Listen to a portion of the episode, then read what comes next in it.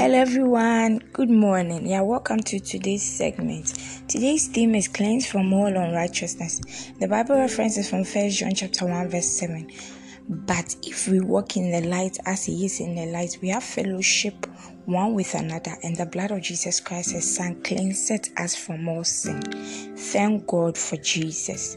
The Bible says, In Him we have our redemption, redemption through His blood, even the forgiveness of sins. That's from Colossians chapter 1, verse 14. This is so powerful. Because of Jesus, all our sins are remitted, completely removed past, present, and future.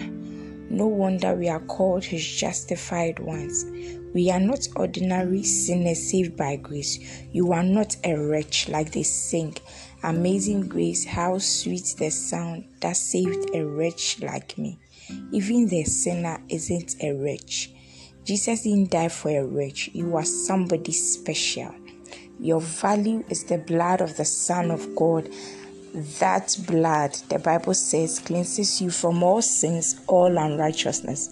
Notice the present progressive tense cleanses, which means it happens as often as you require it.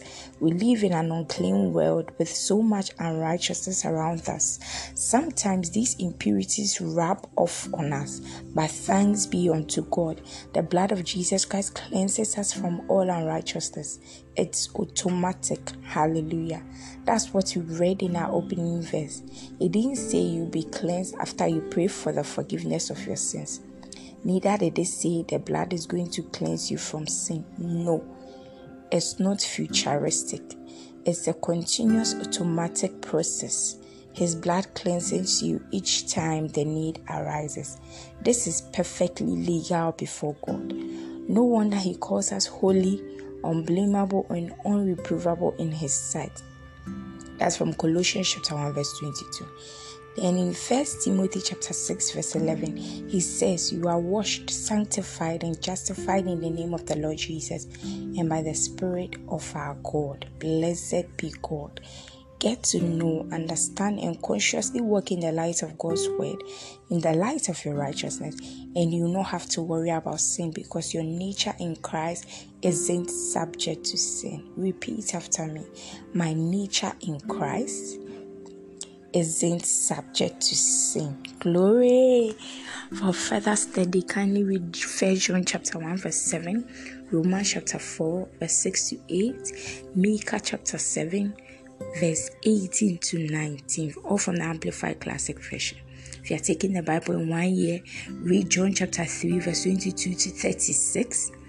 In 2 Samuel chapters 23 and 24.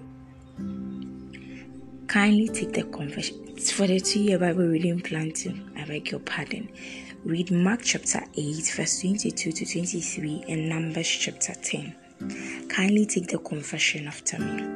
Blessed be the Lord,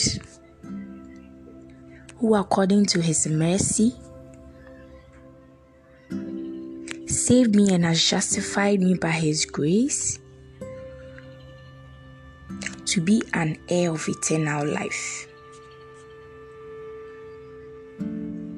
I enjoy my blessed life in Christ walking in righteousness, justified from all things from which I couldn't be justified by the law of Moses. My life is for the glory of God. Hallelujah. I want you to take today's message seriously because I know many are there wallowing in sin that Jesus doesn't love them and they've sinned and they've sinned. I want you to understand that sin shall no longer have dominion over you. You have the righteousness of God. So live accordingly. Put your mind to it that you never sin. You have the righteousness of God. And when you make a mistake by doing what you're not supposed to do, you receive forgiveness instantly and tell the Holy Spirit you know He loves you and He has perfected your actions. And He Himself will help you through this. I love you dearly. Enjoy the rest of your day. Bye bye.